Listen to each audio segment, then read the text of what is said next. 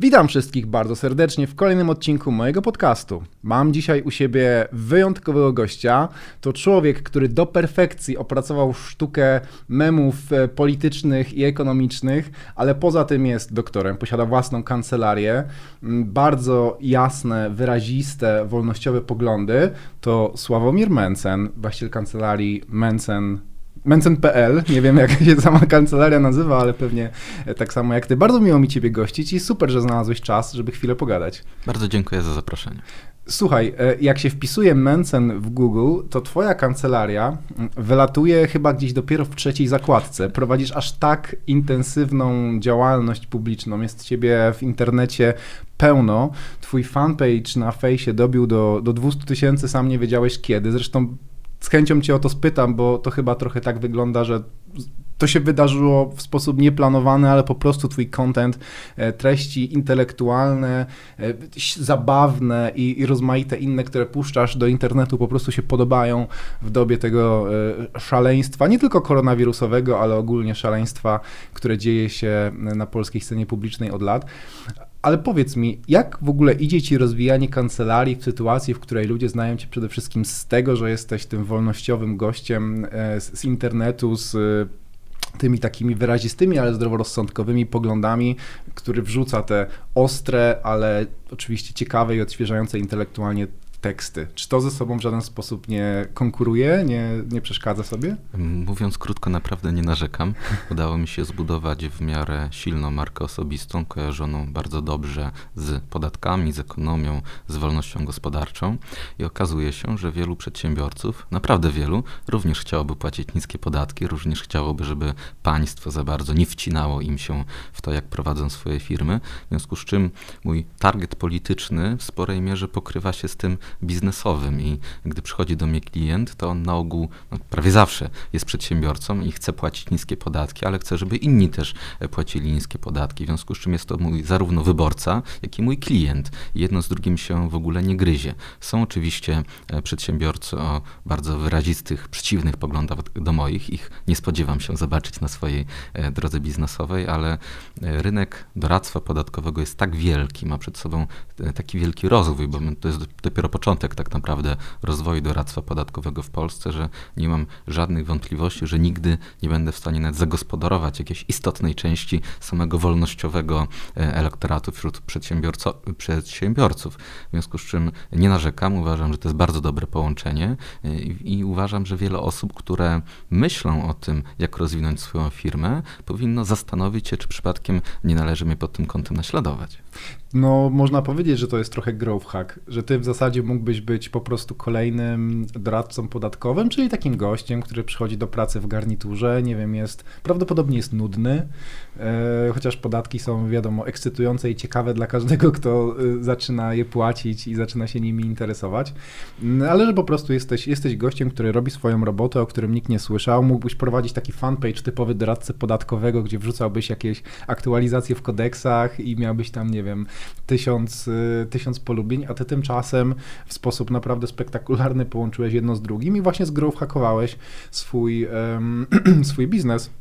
W tym sensie prawdopodobnie jak wrzucałeś nie tak dawno Freeza jako swojego klienta, to Freeze nie zostałby twoim klientem, gdybyś był po prostu tym Anonkiem z Torunia, nie? Jest bardzo duża szansa, że tak, właśnie, że tak właśnie by było.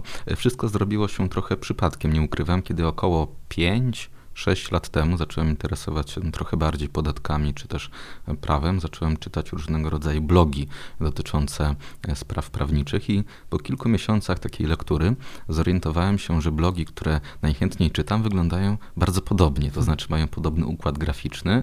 E, autorzy, tam adwokaci, radcowie prawni mają podobny sposób pisania i wtedy zauważyłem, że na dole mają wszystkie tą samą stopkę, że ta sama firma odpowiada za tworzenie tych blogów. Zdałem sobie wtedy sprawę, że istnieje istnieje jakiś know-how, który mówi, jak prowadzić bloga, tak żeby ściągał uwagę. E, okazało się, że firma właśnie, która stawia te blogi prawnikom, robi to, mają swoje wypracowane know-how, wiedzą, jak należy mówić do e, klienta, do czy, czytelnika tego bloga, tak żeby ten klient się pojawił. To, co różniło te blogi od innych blogów prawniczych, było to, że autorzy nie wstawiali praktycznie żadnych sentencji z wyroków, nie wstawiali jakichś paragrafów, artykułów, używali prostego języka, ponieważ wiedzieli, że oni nie piszą do innego prawnika, bo do prawnika się pisze tam paragraf taki, artykuł piąty w związku z i prawnik może to przeczytać, ale jak ktoś nie jest prawnikiem, to tego nie przeczyta. A jeżeli piszemy blog prawniczy, to nie po to, żeby trafić do innych prawników, bo oni nie zostaną naszymi klientami, tylko żeby trafić właśnie do ludzi, którzy tymi prawnikami nie są. To była jedna wspólna cecha tych blogów. Druga była taka, że autorzy nie bali dzielić się wiedzą. Wielu prawników myśli, że jak powie otwarcie, jak należy coś zrobić, to już klient do nich nie przyjdzie, bo sam sobie to zrobi. To nieprawda. Jeżeli napiszemy w internecie, jak należy coś zrobić, to ludzie wtedy nabiorą przekonania, że my wiemy, jak to zrobić, więc tym bardziej do nas pójdą. Tak. I to była druga cecha tych blogów. W związku z czym sam wtedy założyłem podobnego bloga do tamtych. On zaczął mi się ładnie rozwijać właśnie w pewnej, w pewnej niszy sprawa dotyczyła tak naprawdę jednego przepisu w ustawie o podatku dochodowym, to znaczy o nieujawnionych źródłach dochodu. I potem tak płynnie z tego bloga przeskoczyłem na Facebooka i zacząłem dalej doskonalić tą metodę mówienia do ludzi, tak żeby oni chcieli to czytać, żeby chcieli tego słuchać i jakoś tak się rozwinęło do tego, co jest teraz. Ale powiem Ci, że dokładnie w taki sam sposób y, opowiadał mi ostatnio o swojej ścieżce, totalnie w innym segmencie, ale też z naszego pokolenia Kamil, który z Bielska, Kamil Nowak prowadzi bloga, blog ojciec e, i on, nie wiem czy go kojarzysz, e, jesteś w sumie ojcem, więc kto wie, może, może się natra może natrafiłeś e, na niego, no ale on, ma, on miał dokładnie taką samą historię. Jest największym blogerem parentingowym jako ojciec w Polsce. Najpierw miał bloga zwykłego, którego zrobił, bo nie podobały mu się inne, a w tym momencie, tak jak ty, czyli bardziej na Facebooku, bardziej na swoim fanpage'u, wrzuca trochę memy, trochę absurdy, nauczył się dobrze pisać, ma takie, wiesz, cięte pióro z wyrazistym stylem, z takim, z takim e, zawsze, taką puentą, która jest dosłownie w punkt. To pewnie też jest e, kompetencja, którą, którą w sobie budowałeś, sam powiedział. Też właśnie robi to z 6 lat e, i zbudował wokół swojego fanpage'a tak samo, co prawda nie jest to przedszkole, ale, ale jest to wydawnictwo, zajmuje się grami, E, I faktycznie jest to metoda na to, żeby w jakiś sposób hakować swój biznes, dotrzeć od razu do grupy odbiorców. Przy czym właśnie u ciebie jest trochę inaczej. To są też osoby szukające tych, tej odtrutki, można by powiedzieć. Ostatnio pisałeś o, o zbiorowym szaleństwie i, i to tak wygląda w tym momencie, że te osoby, które szukają przystani, e, mają poglądy wolnościowe, idą do Mencena. Myślę, że nie tylko do mnie. Wiele osób na szczęście zaczyna zauważać, że to, co się dzieje dookoła, niekoniecznie może powinno wyglądać tak, jak wygląda. Nie chcę za bardzo tutaj e, wchodzić w politykę, ale właśnie bardzo ważne jest to, żeby w ogóle zrozumieć, jak działają media społecznościowe, że to jest też co innego pisze się na bloga, a co innego pisze się na Facebooka, bo żeby media społecznościowe Facebook działa w ten sposób, że żeby ze swoją treścią do czegoś, do kogoś dotrzeć, e, to najpierw ta treść musi być przez kogoś udostępniona. To znaczy, jeżeli nie zainteresujemy kogoś na tyle, żeby on tego nie udostępnił na swojej tablicy, to same te organiczne zasięgi wynikające tylko z liczby e, polubień danej strony są dosyć niskie. To znaczy, nawet jak się wrzuci na bardzo dużego e, fanpage'a treść, która nie chce być dalej udostępniana, bo nieciekawa, to ona wcale dalej nie pójdzie. Sławomir Mencen, specjalista influencer. Znaczy, po kilka lat, kilka lat pracuję na tym Facebooku, mniej więcej często przed napisaniem, prawie zawsze, przed napisaniem tekstu ja wiem, ile on będzie miał lajków, ile on będzie miał udostępnień, bo pytanie, czy on ma to coś, co sprawi, że czytelnik będzie chciał to udostępnić. No i rzeczywiście Oczywiście, memy, puenty, wyraziste sformułowania, obrazowe pisanie, tak żeby ktoś sobie wyobraził e, to, o czym pisze, sprawia, na, sprawia, że te treści są potem chętnie udostępniane. Jeżeli napiszemy po prostu tekst informacyjny, w mieście takim, takim wydarzyło się to i to, nie było to ciekawe, to nikt tego nie udostępni, bo treść nie jest sama w sobie ciekawa, ale jeżeli będzie jakaś tam puenta, jakiś taki, takie coś ciekawego, co kogoś zaintryguje, co sprawi, że chciałby się pochwalić tą treścią na swojej tablicy, to wtedy naprawdę zasięgi są, e, są już nieograniczone to chyba trochę jest tak, że ktoś jakby ujmujesz myśli innej osoby w taki sposób, w jaki ta osoba sama chciałaby mieć te myśli ujęte. W tym sensie ktoś szerując twój wpis, e, tak jakby, jakby, ma takie wrażenie, że udostępnia siebie samego, tylko że on nie potrafi tak e, ładnie wiadomo, pisać o tych samych tak, sprawach. Tak, to jest bardzo częsta reakcja, że ludzie w komentarzu albo właśnie w komentarzu do udostępnienia piszą, że sam chciałem to napisać, ale on już zrobił to lepiej, albo y, w punkt. Uważam dokładnie tak samo. Jeżeli się właśnie wstrzeli się ze swoim tekstem w to, co myśli druga osoba, jeżeli wyrazi się swoimi słowami to, co ona i tak myśli, to znowu zwiększa tą chęć do, do udostępnienia takiej treści. To, co jest mega ciekawe, to jest to, że powiedziałeś, że zacząłeś prowadzić tego bloga 5-6 lat temu w zasadzie mm, nie mając e, tego typu planów. Wiadomo, nikt nie planuje, że mu coś urośnie. Kiedy ja zakładałem e, firmę, znaczy, no dobra, ja akurat miałem, robiłem to dlatego, że szukałem, szukałem czegoś, co mi, e, co mi faktycznie urośnie. Natomiast wiele osób mm, kiedy po prostu coś zaczyna, no to nie wie, czym to się skończy, szczególnie jeżeli, jeżeli jest to blog. No, u ciebie to połączenie działalności zawodowej z działalnością publiczną też jest nader niecodzienne. Natomiast minęło kilka lat, pewnie jakaś tam też ewolucja twojego, mm, twojego pisarstwa nastąpiła, nastąpiła ewolucja tego, tego środku przekazu, ale przez ten czas i szczególnie w ciągu ostatnich dwóch lat stałeś się, no, co by nie mówić, jednym z liderów e, tych okolic e, ugrupowania, z którym jesteś związany w tym, co prawda u ciebie w tym obszarze gospodarczym, natomiast e, również inne treści publikujesz, nie tylko gospodarcze, tylko bardziej, bardziej światopoglądowe.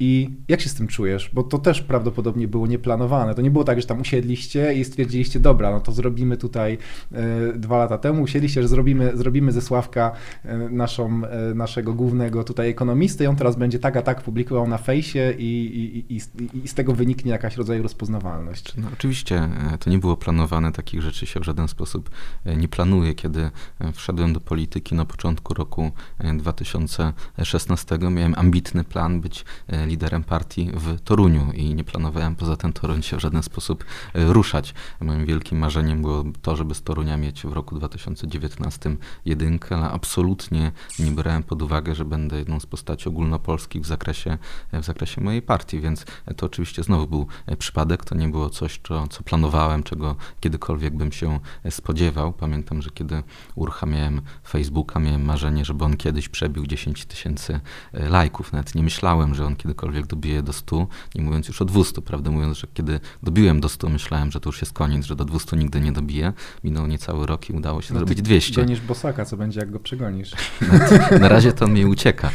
Już na razie to on mi ucieka, bo miał kampanię wyborczą prezydencką, no która tak. dała mu olbrzymiego, olbrzymiego kopa do przodu, więc jeżeli go kiedyś dogonię, to pewnie najwcześniej za, za kilka lat, jeżeli kiedykolwiek, bo cały czas również Krzysztof idzie Wszystko bardzo szybko do przodu. Tego, jak dobre memy będziesz puszczał. Wiesz, ty możesz więcej, ponieważ nie byłeś kandydatem na prezydenta. E, Możesz te treści bardziej przystępne publikować. To prawda, mogę więcej, pozwalam sobie, pozwalam sobie na więcej, ale jednak naprawdę daleko mi do Krzysztofa Bosaka, do jego rozpoznawalności i popularności.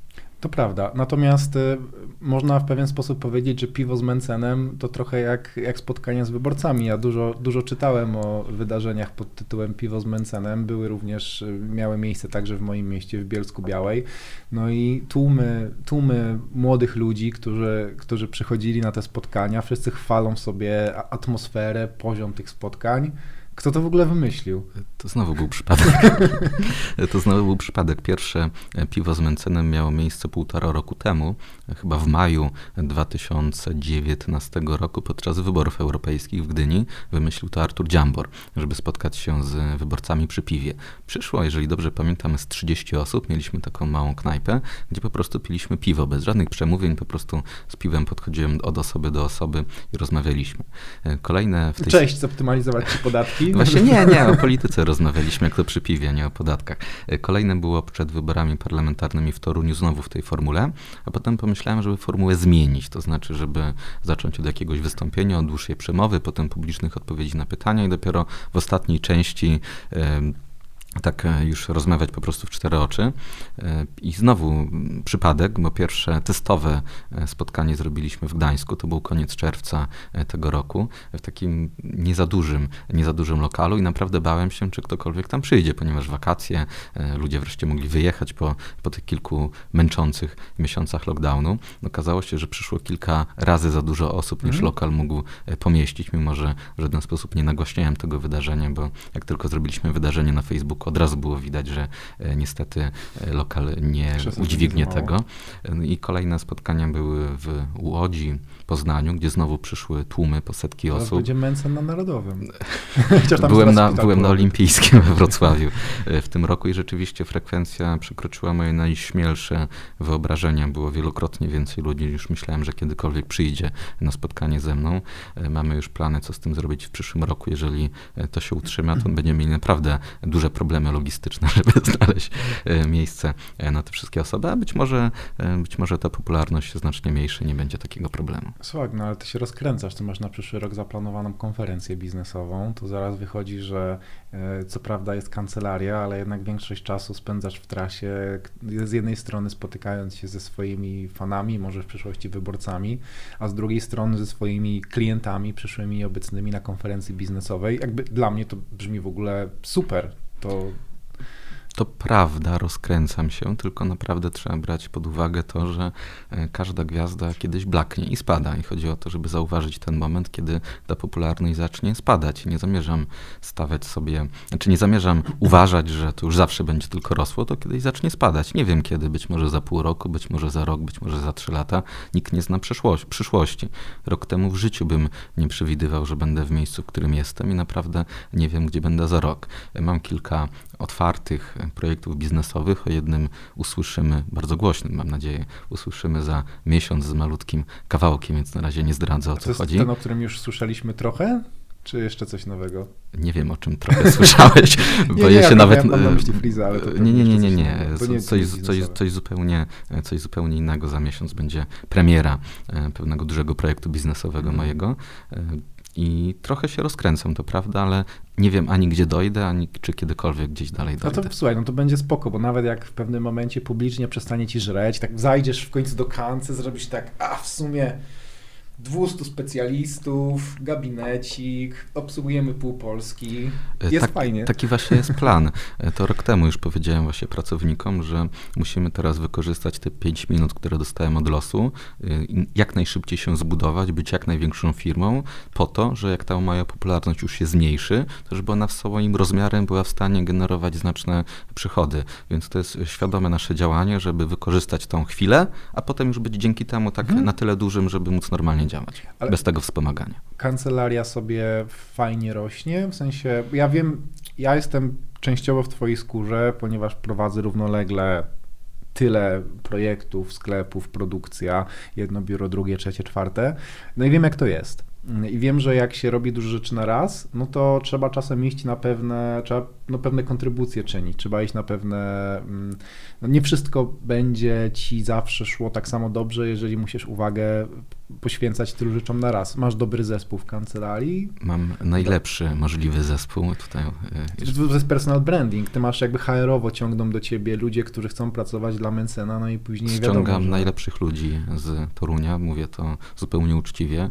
E, naprawdę najlepszych. Mam w sprawie na przykład IP Boxa czy ulgi badawczo-rozwojowej nie mam najmniejszych wątpliwości, że mam najlepszych specjalistów w całej Polsce. Jeżeli chodzi o IP Boxa, taką ulgę e, dla, dla firm tworzących oprogramowanie, mam 25% rynku w całej Polsce. Żaden inny zespół e, prawników nie zrobił tego w takiej ilości jak mój. Jest najbardziej doświadczony i też tak naprawdę najlepszy, ponieważ dzięki naszym wnioskom o indywidualnej interpretacji udało nam się rozszerzyć tę ulgę na kolejne zawody związane z programowaniem, to znacznie bardziej niż przewidywał w najgorszych snach minister finansów. Więc naprawdę to jest zrobione bardzo dobrze. Nie mam tu żadnych wątpliwości, że jesteśmy najlepsi. Natomiast rzeczywiście pewnym problemem jest zbyt szybki wzrost. Ja ten wzrost mhm. czasem chłodzę, mhm. żeby nie było zbyt szybko. Jeżeli w ciągu jednego roku zespół rośnie o kilkadziesiąt osób, to w tej branży to jest dużo. To jest naprawdę dużo. Więc rzeczywiście trzeba dużo wysiłku poświęcać temu, żeby e, zespół działał ze sobą dobrze, ponieważ kiedy nie wiem, z kilkunastu osób robi się 40 czy 50, to pojawiają się, zresztą sam pewnie o tym wie, wiesz, mhm. pojawiają się problemy, których wcześniej w ogóle mhm. nie było, zupełnie nowa kategoria problemów, które trzeba rozwiązywać w zupełnie e, inny sposób. Sam, kiedy zaczęło to tak szybko rosnąć i zauważyłem, co się zaraz będzie działo, przeczytałem mnóstwo książek właśnie poświęconych skalowaniu biznesu i rozwiązywaniu problemów. Już byłem przygotowany na niektóre problemy, które dopiero wiedziałem, że się za chwilę e, pojawią. I one rzeczywiście się pojawiły i jakoś udało nam się nad nimi zapanować, więc to rzeczywiście jest trudne. W ogóle nie dziwię się temu, że są przedsiębiorcy, którzy nie nie chcą, żeby ich biznes rósł, że zatrzymują się na Mhm. jakimś poziomie i to im pasuje. Rozumiem, bo rzeczywiście pójście parę kroków do przodu jest ryzykowne, jest wymagające, jest męczące, ale według mnie warto. Na przykład wymaga to rzeczywiście e, dużo czasu. Dużo czasu w zeszłym tygodniu zorientowałem się, że na 5 dni tych od poniedziałku do piątku e, w domu przed 22 byłem raz, więc e, rzeczywiście trochę pracy to wymaga, nawet jeżeli się dużo deleguje, to i tak poziom, ilość obowiązków jest bardzo duża. To wszystko, co powiedziałeś, podpisuję się pod tym i prawą ręką, i nawet lewą, mimo że piszę prawą. E, Ja jakby, ty jeszcze jesteś w biznesie usługowym, kiedy problem podstawowy jest taki, żeby podnosząc ilość pracowników, nie obniżać jakości tej obsługi. To jest jak, nie wiem, jak w każdej agencji, czy jak w każdej innej firmie, która, która po prostu bazuje na ludziach. Mm, Skalowanie się w takim tempie, który powiedziałeś, jest też o tyle trudne, że czasem jak firma jest nowa, to ona posiada pewne reguły, pewne struktury, które były adekwatne dla firmy kilkunastoosobowej i te struktury mogą być nieadekwatne dla firmy kilkudziesięcioosobowej. Może nie być analityki, może nie być odpowiednich narzędzi, jakby samych oprogramowań do na przykład obsługi jakichś lejków sprzedażowych, nie? Bo wy ostatecznie e, pracujecie w sprzedaży, tylko zamiast, nie wiem, może, można sprzedawać influencera, można sprzedawać interpretację podatkową, nie? E, I- To prawda, to jest, z biznesem jest tam, i zresztą z polityką podobnie, jest e, trochę jak z wojną. Robimy najpierw taki, e, taki szybki atak, taki blitzkrieg, ale następnie trzeba się okopać i podciągnąć zaopatrzenie, podciągnąć infrastrukturę. Dokładnie. To, jest dokładnie to samo. Jeżeli nagle zwiększamy liczbę klientów, to trzeba potem pod tą większą liczbę klientów dopasować większą liczbę pracowników, ale też lepszą infrastrukturę. Zupełnie inne wymagania są sprzętowe, jakieś sieciowe, dotyczące oprogramowania, zupełnie inna infrastruktura biurowa jest potrzebna. Y, Mnóstwo rzeczy nowych jest potrzebnych, nawet infrastruktura prawna, bo trzeba zacząć in, inne regulacje spełniać, jakieś przepisy, które do tej pory albo nas nie obowiązywały, albo obowiązywały tak w skąpym e, zakresie, że nie trzeba było się nimi w ogóle przejmować i to rzeczywiście tą infrastrukturę trzeba na bieżąco podciągać. Do tego w trakcie rozwoju firmy są takie etapy, które można nazwać taką doliną śmierci, że jak robimy krok do przodu i wtedy na przykład musimy do, dorzucić kolejny szczebel zarządzania i on na samym początku sprawia, że nasze koszty mocno rosną, ponieważ ci ludzie jeszcze nie mają kim zarządzać. Dopiero w kolejnym kroku dorzucimy do nich ludzi. I to jest kluczowe, żeby tą dolinę śmierci przetrwać i zrobić kolejny krok. Dopiero wtedy przy kolejnym poziomie zarządzania będzie podobny kryzys. Jest to niesamowicie trudne, jest to wielkie wyzwanie, z którym się teraz borykam na co dzień. W sumie to mi się bardzo podoba, bo, bo lubię wyzwania i mam nadzieję, że jak najdłużej będzie to tak działało. Nie no, to jest bardzo ambitne, bo przy innej firmie to ekwiwalentem może być na przykład przyjęcie jakiegoś zamówienia dużego od klienta, no i potem się martwisz, e, jak to zamówienie zrealizować. Ja miałem takie problemy od samego początku i faktycznie tak trochę jest, że em, jeżeli jesteś ambitny, no to nie powiesz nie. Nie, nie odmówisz temu klientowi. Jeżeli widzisz, że biznes się dynamicznie rozwija, to tak samo nie powiesz nie. E, W twojej sytuacji mm, to jest wręcz ciekawe, do jak daleko, do, jakby do jakiego stopnia ty będziesz w stanie rozwijać swój biznes kancelaryjny na bazie twojej, mm, twojej publicznej działalności. Czy to będzie tak, że w pewnym momencie, bo ty prawdopodobnie jakbyś zrobił sobie taką głębszą analizę tego, jakie masz źródła pozyskiwania w tym momencie nowych lidów, no to prawdopodobnie wysoko będzie Sławomir Mencen jako postać publiczna. Ale ciekaw jestem, czy przyjdzie taki moment, kiedy powiedzmy renoma stricte kancelaryjna sprawi, że te proporcje się znowu odwrócą, albo może czy będzie taki moment, kiedy powiesz, nie, już tam tych 270 specjalistów od IP Boxa już mi wystarczy, już, już nie chcę więcej. To już się dzieje, to znaczy trafiają już do mnie naprawdę duże, poważne e, firmy, zainteresowane nie tym, kim ja jestem, ale e, zainteresowane poziomem, który reprezentuje mój zespół, więc to, to już się dzieje. I teraz to jest ciekawa uwaga. To nie jest tak, że YouTube'a czy Facebooka oglądają tylko ludzie, którzy nic nie osiągnęli i niczym się nie interesują. Okazuje się, że szefowie dużych firm, rektorzy uczelni, bardzo ważni ludzie też czasem informacje e, czerpią z YouTube'a czy też z Facebooka, więc to jest kanał, który można dotrzeć naprawdę do, do wielu osób i naprawdę do bardzo ciekawych klientów. Facebook, Instagram, Twitter, ty też jesteś w kilku miejscach na raz. My mówimy Facebook, a tak naprawdę mamy na myśli ogół mediów społecznościowych. Tak, tak. E, Sam jestem na Facebooku, YouTubie, Twitterze, Instagramie i, i badam TikToka. Tak Ale powiem. wszyscy lubią memy. Ja ostatnio zrobiłem eksperyment na LinkedInie i dawałem tak, z jednej strony treści, a z drugiej strony też treści, ale w formie memów. No to co lepiej się poszerowało? Oczywiście, że memy i to jest, to jest właśnie walczę o odczarowanie memów, żeby to, to że ktoś y, posługuje się memami, to nie znaczy, że on jest niepoważny, to znaczy, że on rozumie, jak działa ludzki umysł, on doskonale rozumie, że obrazem, memem szybciej trafimy ze swoim przekazem do innego człowieka niż jakimś nieciekawym, poważnym, eksperckim e, tekstem, więc jestem naprawdę wielkim obrońcą, e, praktykiem, teoretykiem nawet e, memów i uważam, że ta metoda komunikacji ma przed sobą wielką przyszłość.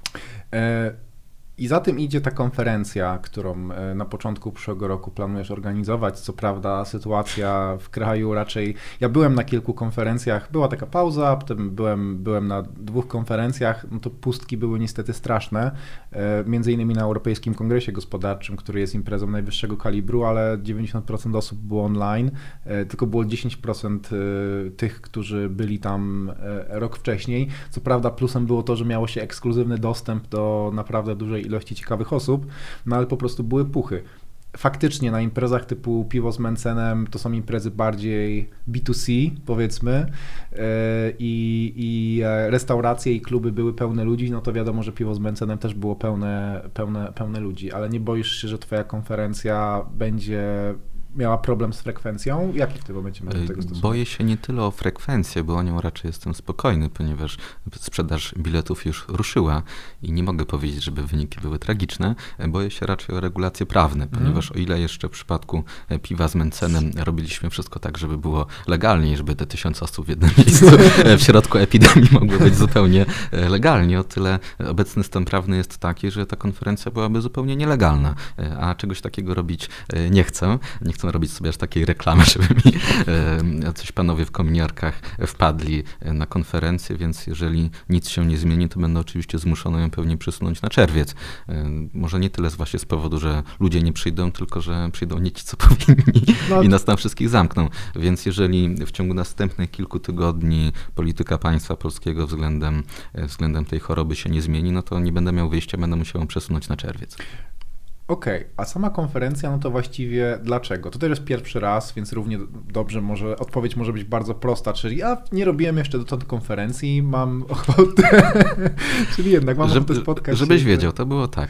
E, zorientowałem się że jestem już na pewnym etapie budowania tej swojej marki osobistej i muszę zrobić krok do przodu. No i zacząłem patrzeć, co robią inne osoby, które w ten sposób się budują i co oni robią. No robią konferencje, w związku z czym powiedziałem do swojego działu marketingu, słuchajcie, robimy taką konferencję. A oni tak, nie, znowu coś nowego. No i tak, e, po, tak powiedziałem, no i roz, ruszyły przygotowania do konferencji. Wtedy się okazało, jak wielkie to jest wyzwanie logistyczne. Yes. Myślałem, że to jest proste, e, a to jest bardzo skomplikowane niestety. To jest bardzo złożona e, operacja, wymagająca naprawdę wiele pracy. Gdybym wtedy wiedział, ile wysiłku trzeba, żeby zorganizować taką konferencję, to pewnie bym dwa razy pomyślał nad tym. Ale, ale nie powiedziałbyś nie. Ale to często tak jest, że podejmujemy się wyzwań tylko dlatego, że nie wiemy, jak one są trudne. Gdyby gdybyśmy mhm. wiedzieli, to byśmy ich nie podjęli. No i tak często się udaje. Już kilka razy tak miałem w życiu, że dopiero po czasie stwierdziłem, jak musiałem być szalony, żeby się na to porwać, ale na koniec musiałem powiedzieć, że z dobrym skutkiem.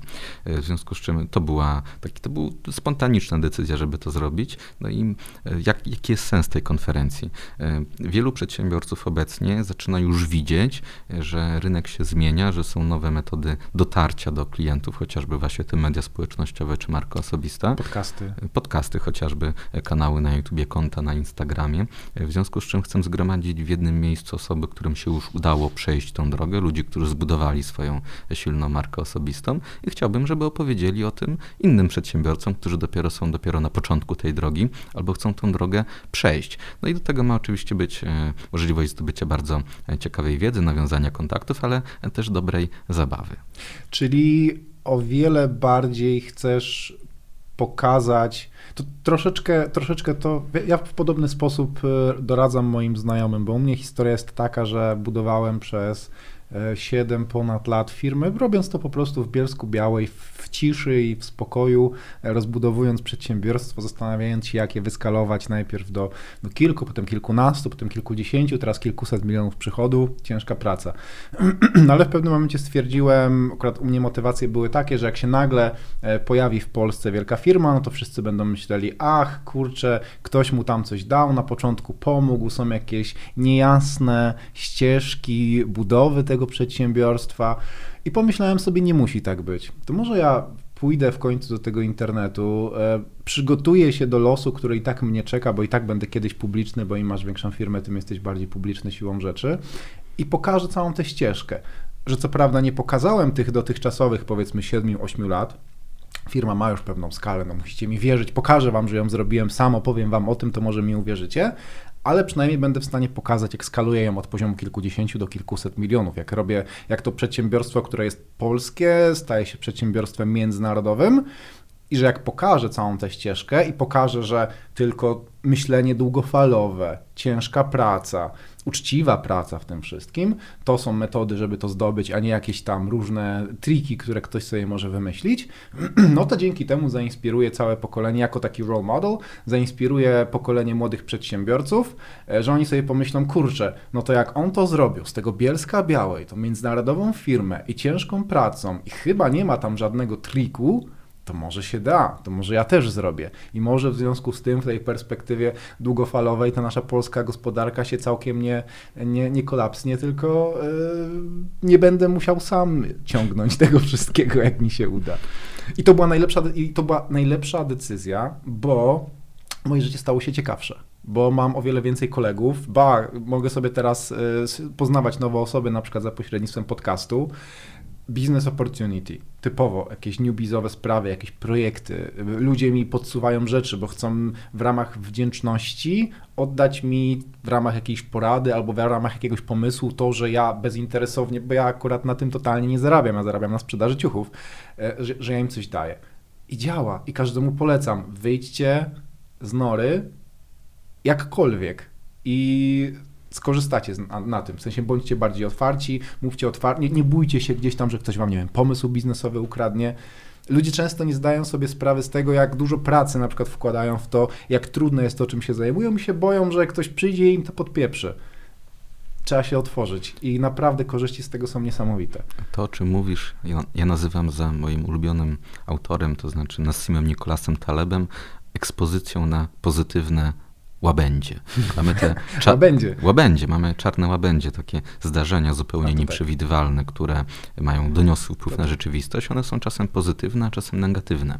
I cała sztuka to tak budować swoją firmę, czy też budować siebie, ale też zarządzać na przykład państwem, czy jakimś samorządem, żeby nasza ekspozycja na te negatywne czarne łabędzie była jak najmniejsza, żeby jak najmniej rzeczy mogło się przewrócić tak, że nam wszystko zniszczy, za to, żebyśmy otworzyli się na różnego rodzaju nieprzewidywane, mhm. pozytywne zjawiska. I teraz to, o czym mówisz, jeżeli siedzimy w domu, nie wychodzimy sprzed komputera, to szansa, że coś pozytywnego zdarzy się w naszym życiu jest bardzo niska. No bo co ma się zdarzyć, jeżeli siedzimy zamknięci w czterech ścianach? No, ktoś może powiedzieć, że on, nie wiem, ogląda telewizję i czasem puści sobie totolotka. No to rzeczywiście ma jakąś szansę, że coś się wydarzy, ale ona jest niewielka. Jeżeli jednak ten czas poświęcamy na właśnie na jeżdżenie na konferencje, na poznawanie ludzi, na wychodzenie chodzenie na piwo wieczorem do knajpy, gdzie nie wiadomo kogo poznamy, czy na jeżdżenie do innych miast na jakieś spotkania, czy na właśnie na networking, to jesteś, mamy szansę spotkać kogoś, kto zupełnie odmieni nasze życie. On nie musi nam y, zaoferować świetnej transakcji, ale może jedno zdanie od niego usłyszymy, które sprawi, że zupełnie inaczej spojrzymy na swoją dotychczasową rzeczywistość. Więc całkowicie zgadzam się z tym, e, co powiedziałeś. Właśnie ta otwarcie, ta ekspozycja na e, pozytywne łabędzie jest tym, co należy robić, żeby dać sobie szansę szansę, żeby nasz biznes urósł. Ja, raczej, ja mam też swoją, e, swoją, swój obrazek, który przywołuję, kiedy o tym mówię raczej. Mówię, że jest taka, jest taka rzeka zdarzeń i musisz wejść do tej rzeki i nurt przynosi różne rzeczy. Może przynieść też oczywiście złe rzeczy, bo tam może lecieć jakiś, nie wiem, kamień i musisz go uniknąć, ale generalnie nie wiesz, co przyniesie ta rzeka, ale musisz do niej wejść, żeby coś ci przyniosła. On na brzegu się niespecjalnie coś Dokładnie, dzieje. ale tu muszę sprostować.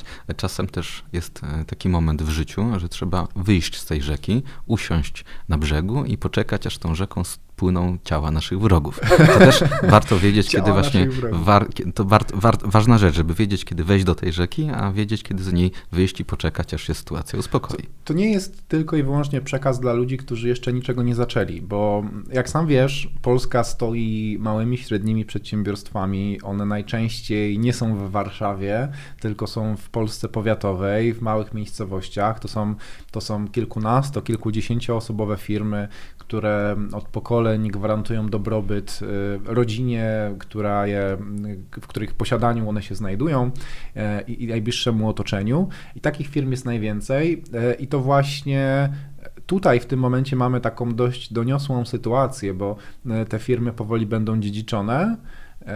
I niejednokrotnie jest tak, że mm, dzieci tych założycieli, którzy w latach 80., 90. te firmy otwierali, trochę nie chcą, trochę się boją, E, a trochę chciałyby więcej, chciałyby rozwijać, e, rozwijać te przedsiębiorstwa. To są też najczęściej firmy takie mało sexy.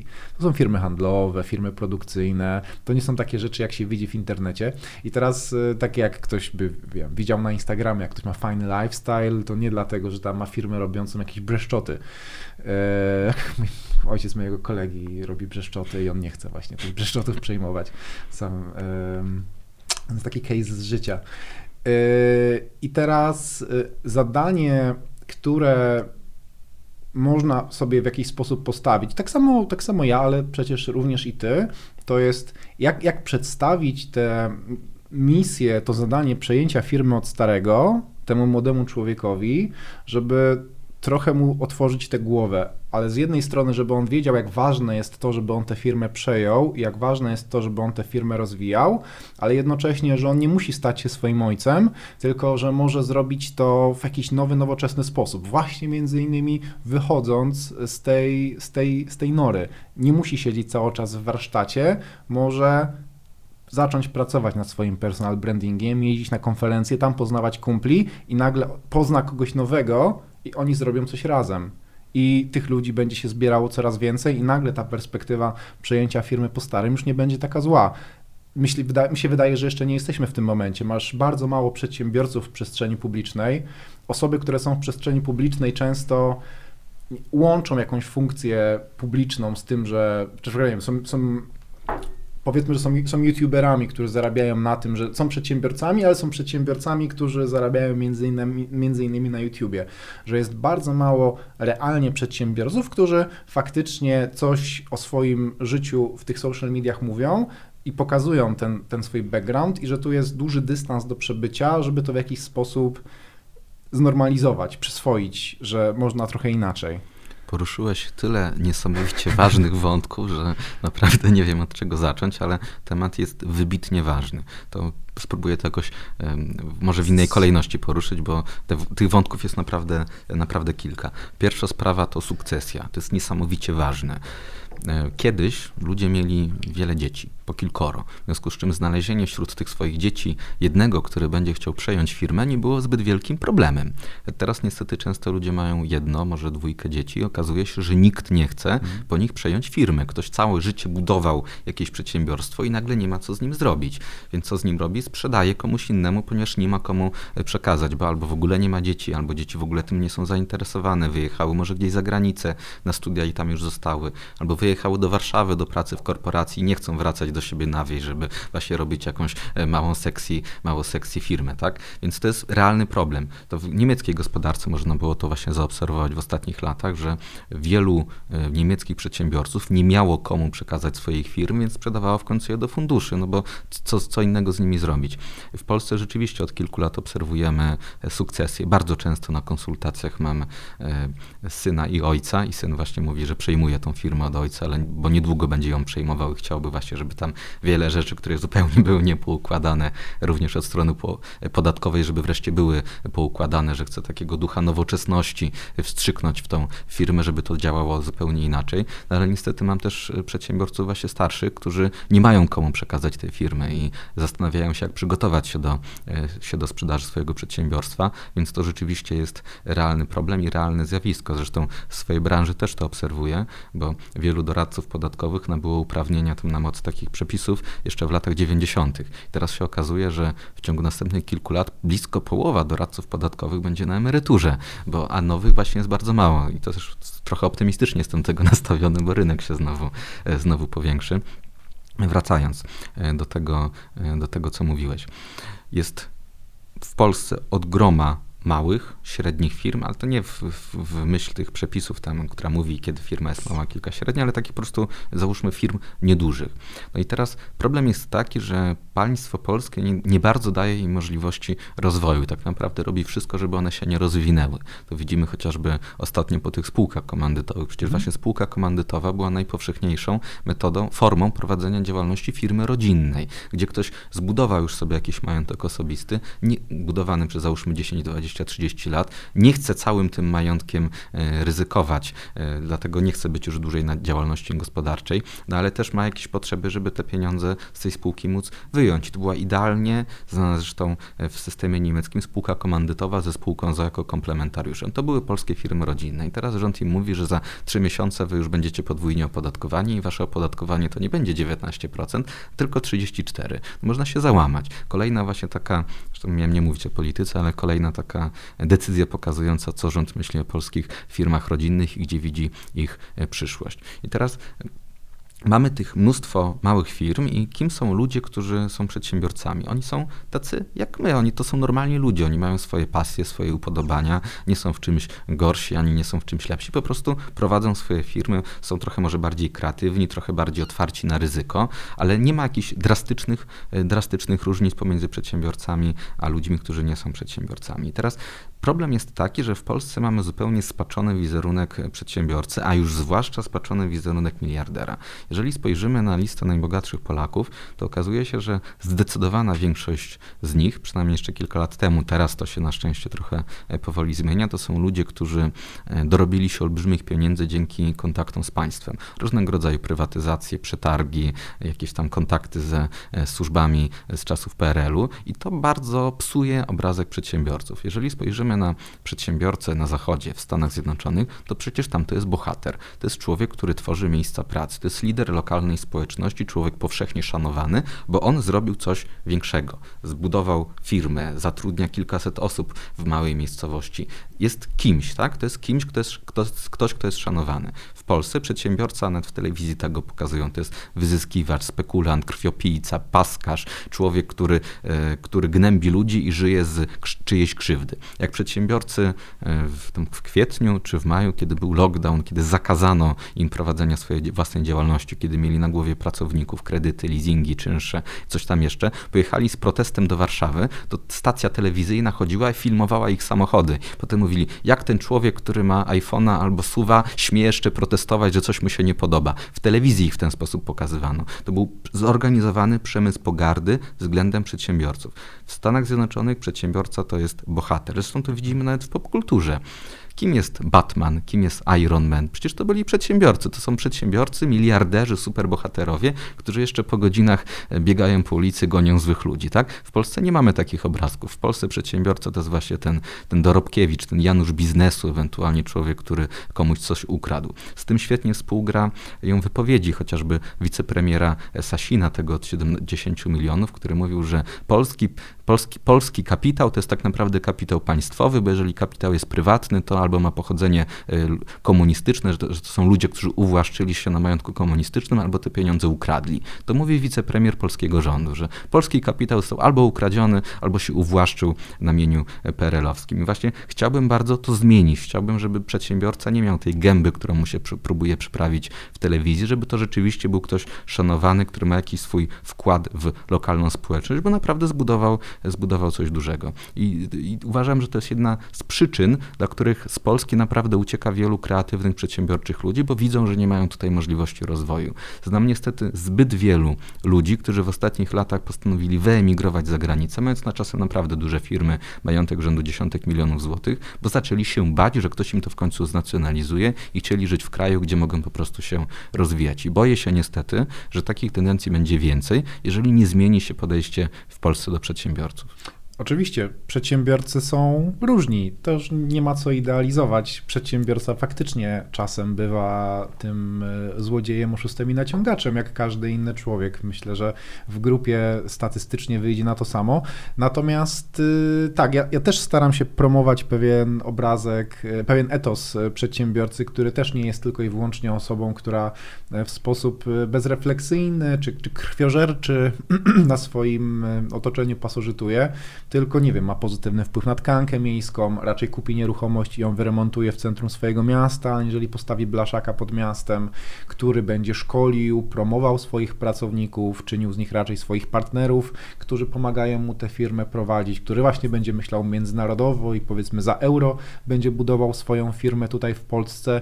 Ja na przykład właśnie za euro, y, czyli za eksport y, swoją zbudowałem i dając ten pozytywny przykład, staram się to pokazywać, no bo jak najprościej komuś y, wytłumaczyć, no właśnie w ten sposób. Natomiast obecna atmosfera faktycznie wpływa niekorzystnie na takiego Mateusza, Michała, Maćka, który ma 30 lat i tę firmę po staremu miałby przejąć, jeżeli ta firma nie jest wystarczająco duża, że ma tam szereg menadżerów, którzy będą tą firmą po nim zarządzać. I czy taka konferencja jak ta, którą organizujesz, właśnie między innymi ma na celu to, żeby ich żeby trochę zmienić to nastawienie, żeby przestawić ich na trochę inne tory, tych, którzy by na przykład chcieli, ale. Oczywiście, że być. tak. To znaczy, jestem wielkim zwolennikiem, znaczy wielkim zwolennikiem budowania tych swoich marek osobistych i docierania do klientów w sposób niestandardowy. To znaczy, mamy rok 2020. Skończył się czas umieszczania reklam w lokalnej gazecie, że tutaj mamy taki i taki warsztat, oferujemy kapelusze, jakieś rękawiczki i coś takiego. To już nie działa. To jest pomysł XIX wieku, jak się reklamować. Mamy rok 2020. Czasy się zmieniły i ten, kto pierwszy wykorzysta to, że czasy się zmieniły i to, że są inne kanały dotarcia do klientów, ten wygra. I bardzo chciałbym, żeby coraz więcej. Jak ja. No na przykład jak ty. Jak ty, nie w sensie jak ja. Jest wiele branż, które są jeszcze zupełnie nieodkryte przez ludzi, którzy istnieją w internecie. Naprawdę wiele. Oczywiście w wielu branżach mamy już przesyt. Jest mnóstwo ludzi, którzy, e, którzy e, działają chociażby w branży dietetycznej, czy jakiś fitness, czy, czy ubrania, czy jakieś biżuterie. Tego jest wiele. Ale naprawdę jest jeszcze wiele branż, które dopiero raczkują, które czekają na swojego człowieka, który będzie jakby twarzą tej branży w internecie. To można zrobić i w ten sposób da się na początku zbudować jakąś istotną firmę na rynku polskim, a potem kolejnym krokiem jest oczywiście ekspansja zagraniczna, gdzie to już myślę, że jest znacznie trudniejsze, ale też to jest możliwe. Jednym z gości na mojej konferencji właśnie będzie Polak, który zbudował sobie globalną markę osobistą. To też jest możliwe, tylko trzeba wtedy działać troszeczkę inaczej. Kto taki? No to, jeszcze nie wiadomo, tak? To, to jeszcze ogłosimy. Okej, okay, fajnie. A powiedz mi, czy to, o czym teraz mówisz, to jest jeden z elementów, e, ty jako ekonomista w członek ugrupowania politycznego, oczywiście masz swoją, pewnie coraz bardziej, ona, ona fluktuuje, ale, ale coraz bardziej wyrazistą y, opinię na temat tego, co zrobić, żeby nasze państwo w jakiś sposób przetrwało tę katastrofę demograficzną, która, która nadciągnęła i która dopiero będzie zbierać swoje żniwo, w jaki sposób e, tę gospodarkę, no bo zajmujesz się gospodarką, e, przekształcić w ciągu najbliższych 20 lat, żebyśmy najzwyczajniej w świecie nie zbankrutowali ze względu na system emerytalny, żeby system służby zdrowia się nie zawalił, żebyśmy mieli jako państwo w budżecie pieniądze na to, żeby e, żeby, żeby, żeby ta Polska kompletnie nie wyglądała jak z Twoich memów o Morawieckim, który zrealizował swój plan, e, czyli jak, nie wiem, Warszawa w 1944. Zatem, e, co, z jakich firm powinna się składać Polska, albo jaka powinna być rola przedsiębiorcy w tej Polsce, żeby na przykład nasze pokolenie obecnych 30-latków, kiedy będziemy mieli za chwilę, za 10 lat, te 40, potem 50 lat i na nasze barki spadnie ciężar utrzymywania, rozwijania tego kraju, żeby to się wszystko już totalnie w tych szwach nie rozlazło. To jest bardzo ważna sprawa po raz kolejny. Przy czym chciałbym teraz podkreślić olbrzymią różnicę pomiędzy właśnie moim spojrzeniem na to, a spojrzeniem obecnej władzy. Ja nie jestem centralnym planistą. Gdybym nawet był teraz premierem rządu, to bym palcem nie pokazywał przedsiębiorcom, gdzie się macie rozwijać, co macie robić, bo to tak nie działa. Mateusz Morawiecki 4 lata temu mówił, że on teraz za pomocą swoich urzędników ręcznie będzie rozwijał jakieś branże, że będziemy mieli milion samochodów elektrycznych, będziemy mieli e, szybką kolej Lux Torpedy, jakieś prombatory, jakieś drony, nie wiadomo co tam miało być. Oczywiście niczego nie ma, nie ma żadnego jednego samochodu elektrycznego, co dopiero miliona. To nie zadziałało, tak nie działa gospodarka.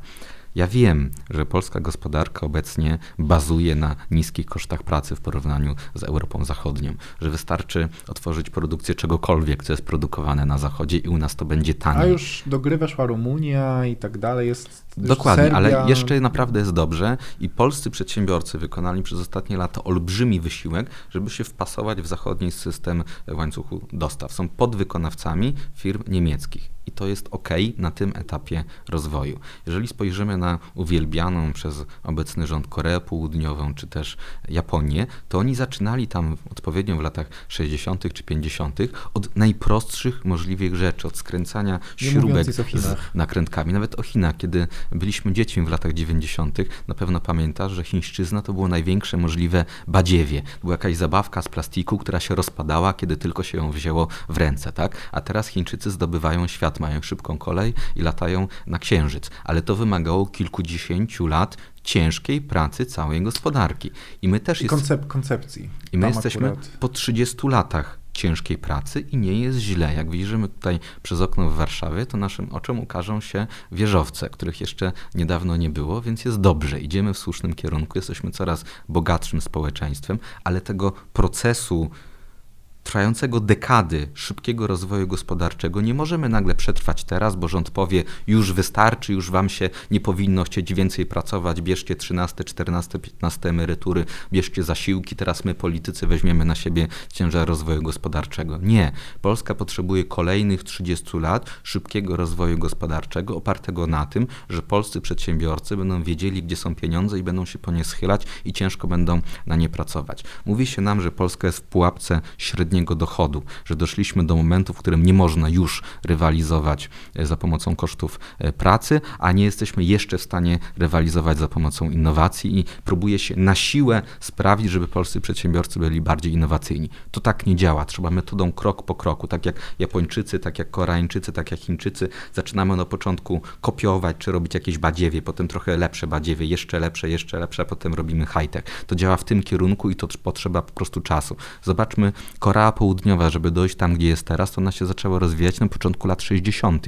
Oni są dobre 30 lat do przodu i my musimy to po prostu sobie spokojnie nadgonić. Rząd nie może nam przeszkadzać. Więc ja nie wiem, czym polscy przedsiębiorcy powinni zajmować się przez kolejne 30 lat. To oni wiedzą, to oni mają wiedzieć, to oni mają zarabiać te pieniądze i nie możemy im w tym przeszkadzać. I ten proces zwiększania innowacji, on będzie stopniowy. Ludzie będą powoli zamieniać swoich pracowników na jakieś roboty, będą wymyślać patenty, rejestrować to. To potrzeba czasu, to potrzeba umiejętności, kapitału. Wchodzi właśnie na rynek e, to nowe pokolenie tych 30-latków, e, którzy właśnie już wychowali się w latach 90., którzy obserwowali swoich rodziców, którzy przez 20 lat prowadzili firmę. Oni już wiedzą trochę więcej, bo kto wiedział, jak na początku lat 90. prowadzić w Polsce firmę? No prawie nikt nie wiedział, bo przez kilkadziesiąt lat nie było w Polsce żadnej przedsiębiorczości, chyba że w mocno szarej strefie. Tego trzeba było się nauczyć. No i Polacy się tego nauczyli, a teraz ich dzieci będą robić krok do przodu i będą e, Mam wielką nadzieję wprowadzać te firmy na rynki międzynarodowe. Zresztą zapomniałem właśnie poprzednio powiedzieć, że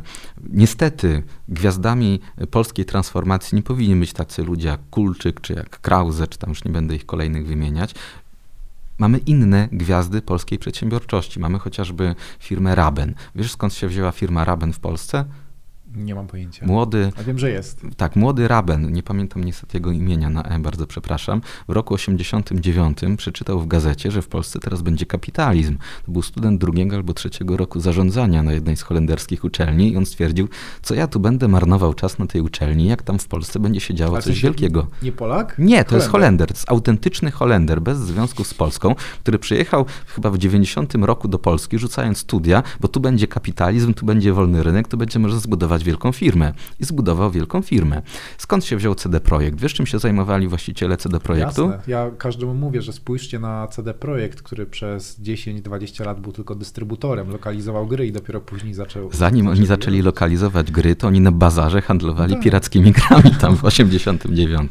Są dwie koledzy, którzy się w jednej ławce przypadkiem spotkali w jednym z warszawskich liceów. Czyli najpierw kopiowali czyjeś gry, potem dystrybuowali, potem zlokalizowali Baldur's Gate, a tak. potem się dopiero pojawił Wiedźmin. To pot... I teraz są największym no, chyba... Baldur's Gate'a do Wiedźmina to jeszcze jest koleś Dokładnie. 10 lat ciężkiej pracy. 30 lat ciężkiej 15. pracy, zaczynając od Tak. bazaru, zaczynając od straganu i teraz są gwiazdami. Firma Cross, właściciel najpierw był mechanikiem, O, zdaje ja się. się właśnie koleguję z Kacprem, też będziemy samochodowym, potem ściągnął y, przyczepę z rometu roweru, sprzedał, Tak. potem drugą, trzecią, założył sklep, hurtownię, dopiero potem fabrykę. I tak to idzie przez 30 lat. Takich przykładów mam na pęczki firm, które zaczęły w 80 dziew- czy 90 roku od absolutnie niczego. Dariusz Miłek i CCC. On najpierw skarpetami na bazarze handlował. Potem miał drugi, trzeci stragan od skarpet, stwierdził, że na butach jest większa marża. Pojawił się stragan z butami, drugi, trzeci, potem sklep, a teraz ma ile? 2000 sklepów i jest na giełdzie, tak? W całej Europie Środkowo-Wschodniej ma swoje sklepy. Zaczynał od bazaru i to jest normalna ścieżka przedsiębiorcy. Zaczynamy z absolutnie niczego.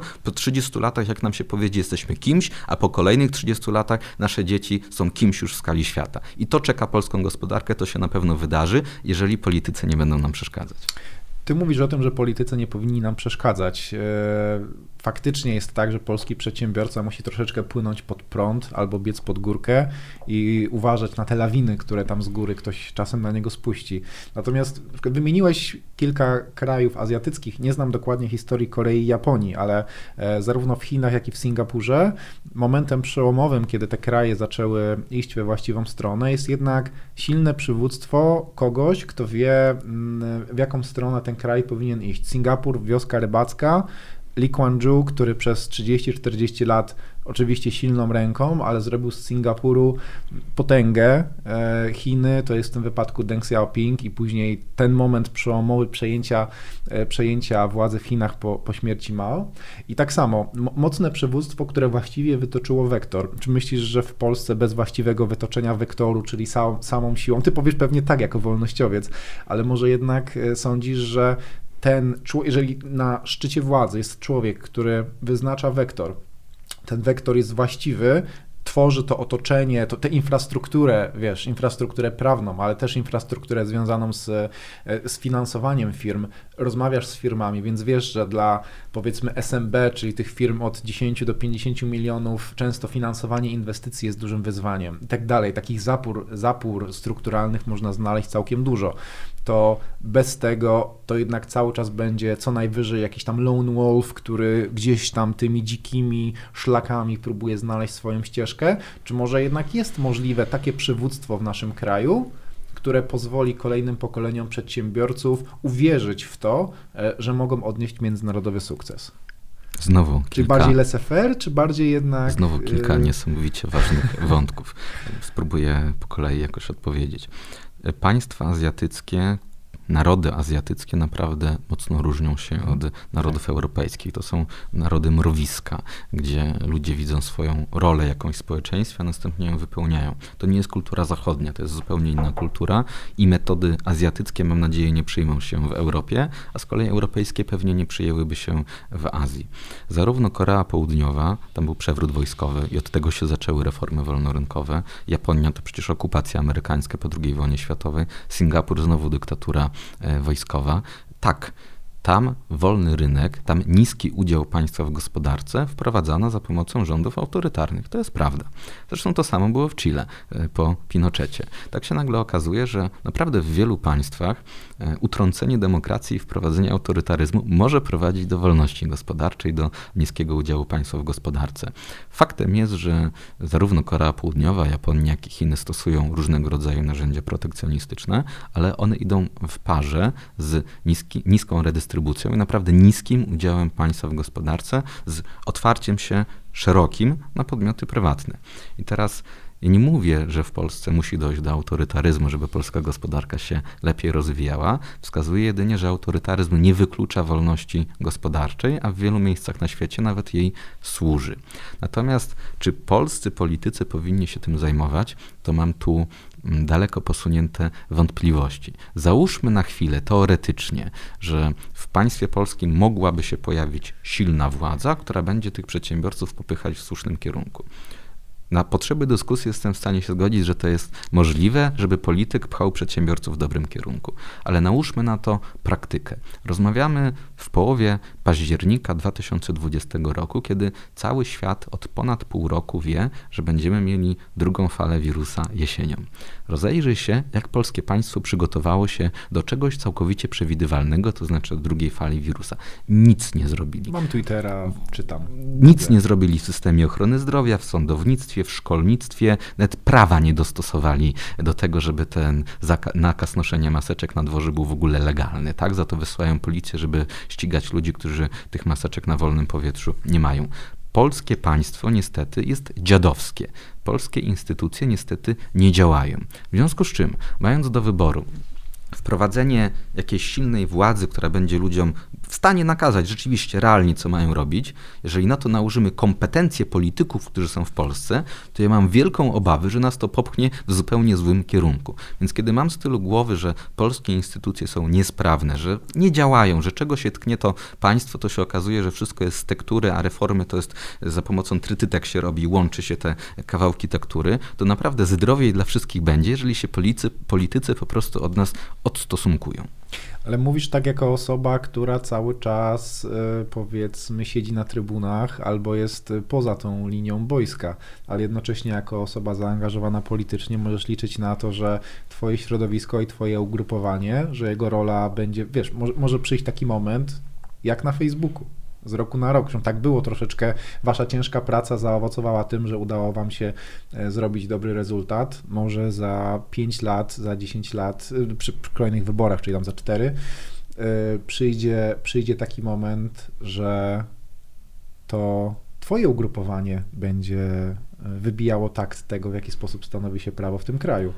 Co wtedy? To znaczy, jesteśmy w stanie kilka rzeczy na pewno zrobić lepiej niż to, niż tak, jak to wygląda teraz, ale pewnych rzeczy nie wyskoczymy, pewnych instytucji nie buduje się w ciągu czteroletniej kadencji. To ona musi mieć dziesiątki, jeżeli nie setki lat czasem tradycji, żeby dobrze działać. Ja tu nie mam żadnych wątpliwości. Gdyby zamiast Mateusza Morawieckiego Sławomir Mencen mówił przedsiębiorcom, jak się mają rozwijać, to wynik byłby równie fatalny. Jeśli chodzi o to, ja idę do polityki po to, żeby ludziom nie mówić, co mają robić, tylko żeby pozwolić im po prostu robić. To jest ta różnica. To nie mam wielkich złudzeń. Gdyby obecną administrację administrację, gdyby obecną biurokrację przejęli politycy mojej firmy, mojej e, partii, to tam na dole dalej będą te same problemy, Firma dalej będą te... Mencena e, te... jako kuźnia kadr W ogóle bym się nie zdziwił, gdyby tak było. Naprawdę mam bardzo dobrych ludzi. E, jeśli, jeśli będą chcieli, to mam nadzieję, że kiedyś zasilą nawet polską administrację, ale do tego trzeba jeszcze wielu lat. W każdym razie, nawet jak się wymieni samą górę, to tam na dole będzie dalej ta sama patologia. Czyli jeszcze raz, korupcji nie, nie wyplenia się w ten sposób, że te te pijawki się łapie za ogonki i je wyrzuca się z tego bagna, tylko się to bagno po prostu osusza. I to jest właściwa metoda. Nie chcemy wymienić ich ludzi na naszych ludzi, chcemy, żeby tam nie było żadnych ludzi, żeby ten urząd po prostu nie istniał i nie psuł e, ludziom e, firm. Bo niezależnie jacy ludzie e, tam usiądą, to i tak będzie źle. Chodzi o to, żeby urzędników było mniej, nie chodzi o to, jakie legitymacje partyjne mają urzędnicy. Rozumiem. Zgadzam się, zgadzam się z Tobą. No to wszystko są rzeczy, pod którymi Dlatego, dlatego tyle osób klika w Twoje posty, bo dużo osób się z nimi zgadza. I nie wiem, jaką masz demografię, ale, ale myślę, że ona jest zbieżna z tym, co tutaj siedzi w tym pokoju w tej chwili. Wszyscy mamy podobną ilość lat. Słuchaj, e, tak na, na, na, sam koniec, e, właśnie napisałeś, napisałeś u siebie niedawno na Facebooku, że jesteśmy w trakcie e, zbiorowego szaleństwa. No, to szaleństwo polega na tym, że między innymi nie wiemy, kto doradza naszym rządzącym, nie wiemy na podstawie czego podejmowane są decyzje. Brakuje tutaj autorytetu nauki, brakuje racjonalności. E, jak to się wszystko skończy? Twoim zdaniem? Nikt nie wie, jak to się skończy. Naprawdę nikt nie wie. To jest przerażające, że Wiosną, jak tylko pojawił się ten lockdown, jak była ta pierwsza taka ważna konferencja Mateusza Morawieckiego, że zamykamy granice, że teraz będzie źle, przyszedłem do swojej firmy, narysowałem swoim pracownikom taki wykres, że teraz będzie mała taka fala wiosenna, potem bardzo duża jesienna, potem prawdopodobnie jeszcze mniejsza wiosenna. Tego wykresu sobie nie wymyśliłem. Tak wyglądała grypa hiszpanka, która tam przyniosła z 20 milionów e, ofiar praktycznie równo rok temu. Mówiłem swoim pracownikom, ten lockdown nie będzie trwał dwa tygodnie, tygodnie. Nie wiem, ile będzie trwał, ale na pewno wirusa nie zniszczy, bo jeżeli on się tak szybko rozprzestrzenia, jak to mówią ludzie, to nie da rady za pomocą lockdownu tego zniszczyć. Chyba, Może, no chyba, że ludzi zaspa zaspawamy siłowo w drzwiach, w zaspawamy im drzwi i będziemy przecież. ich trzymali siłowo w mieszkaniu kilka tygodni, a część umrze z głodu, a część sobie poradzi. Wtedy wirusa można się pozbyć, ale metodami europejskimi się to nie da. Więc mówię swoim pracownikom, musimy się przygotować na to, że czeka nas rok do półtora roku jakichś problemów związanych z tym wirusem. To było dla mnie i dla wielu ludzi wtedy całkowicie oczywiste, że lockdown tylko przesuwa problem do przodu, ale kiedyś ten wirus się rozleje. I co dalej? Jaką taktykę będzie miał nasz rząd? Nie wiedziałem. Okazało się, że nasz rząd nie ma żadnej taktyki. To znaczy zrobili lockdown, nie wiedzieli po co, następnie kupili sobie w ten sposób bardzo drogo czas i go zmarnowali koncertowo na wybory, na rekonstrukcję rządu, na jakieś walki nie wiadomo z kim i o co. I budzimy się jesienią i nic nie jest zrobione. Dokładnie wszystko wygląda tak jak wiosną. Wprowadzają te same ograniczenia co wiosną, typu jakieś śmieszne godziny dla seniorów, które wiadomo, że nie działają. Notabene nie wiem, czy wiesz, że godziny dla seniorów są też w sklepikach szkolnych, w szkołach. Znowu się zamyka siłownia, zamyka się baseny. Nikt nie wie po co, dlaczego, ani na podstawie czego. To samo co wiosną. Nie chcą podać nawet nazwisk ekspertów, nie chcą podać autorów modeli, na podstawie których działają. Podstawą nauki jest to, że się swoje rzeczy publikuje, poddaje się krytyce, bo może ktoś to ulepszy, może ktoś znajdzie jakiś problem, może ktoś będzie lepiej wiedział. Oni nie. Nie chcą dyskutować, nie chcą debatować, nie chcą nawet powiedzieć na podstawie czego podejmują decyzje i to się skończy naprawdę bardzo źle. Nie wiem jeszcze o ile wzrośnie śmiertelność. Na szczęście do tej pory ona w zasadzie w ogóle nie wzrosła. Wszystko wygląda tak jak, e, tak jak w poprzednich latach, przynajmniej w Polsce, na zachodzie, tam gdzie ten wirus się mocno rozszedł. Wiosną rzeczywiście więcej ludzi zmarło, ale patrząc na kondycję intelektualną obecnego rządu, mam jak, naj, e, jak najczarniejsze e, przeczucia co do przyszłości.